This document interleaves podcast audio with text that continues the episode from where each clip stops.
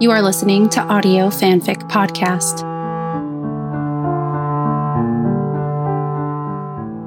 The Parting by Miranda on Gossamer. Rating General Audiences. Scully, glad you're here. You will not believe the lead I just got about this guy who can control the weather with his thoughts. Mulder entered the office as Scully stood at the desk, a box of odds and ends nearly full in front of her. She took a deep breath and interrupted him. Mulder, she began quietly, avoiding his eyes that she could feel suddenly boring into her. She could not say anything else. The words would not come. But he saw the box held by her trembling hands and made his own deduction. His face twisted in disbelief and disappointment. You're leaving, he accused dully, his voice wavering with emotion, his eyes still burning like a laser beam into her own. She sighed, staring at her fidgeting hands, then nodded. I don't understand. He shook his head as the words caught in his throat. There was a lengthy silence. I don't expect you to. But I don't want you to think it's about you. She picked up the box and walked to the open door, then hesitated a long moment. You are the only thing that kept me here this long. Then she left the little office they had shared for well over five years. Mulder only watched after her a second before hurrying after her as she made her way down the abandoned hallway. Without speaking, he quickly pulled the box from her grasp and enveloped her urgently within his embrace.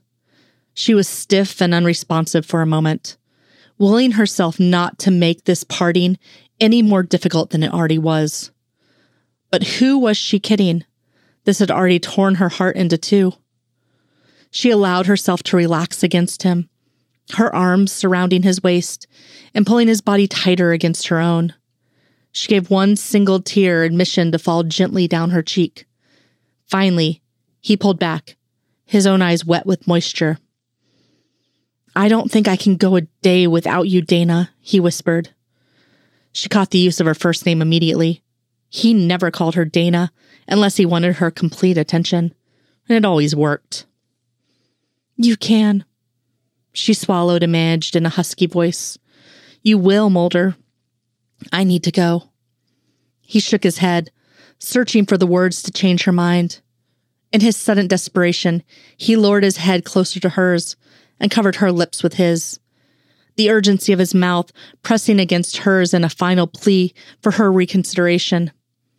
Shocked by the sudden gesture, she tried at first to pull away, but finally gave in to the gentle yet firm pressure of his kiss.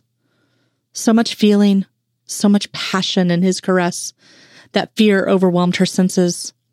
The same old fear that caused her to run away from anything that had ever meant anything to her.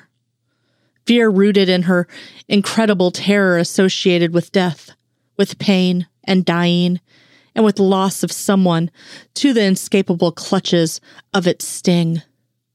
Still, the undeniable presence of a love she had sensed from the day she began to work with this man warmed her throughout, and she could not at first escape his kiss.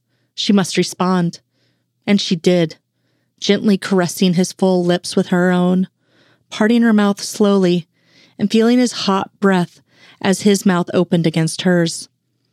Suddenly, the fear won out over need, and she stepped back with a gasp. No, she shook her head. I, I have to go. Now.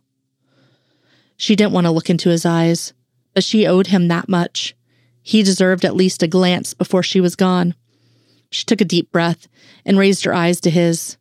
She saw the tears, the confusion, the fear. She could see the image of a child in his features, a child denied the only thing he ever wanted. No, the only thing he ever needed. She quickly looked away. She must look anywhere except into those eyes. Don't, don't go. He shook his head, his tears falling unashamed. Goodbye, Mulder.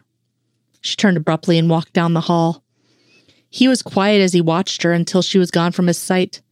There was nothing left to say. She held her breath until she was in the parking garage, unlocking her car door. It was then that she could no longer stand the grief and the acute pain of separation from one who certainly must be adjoined to her very being. She let her head fall into her hands and, leaning against the car door for support, she gave in to the sobs.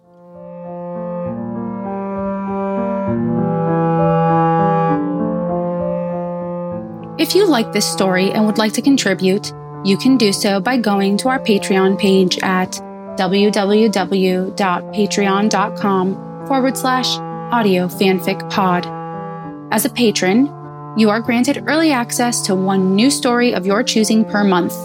Thank you for listening. And remember, the stories are out there.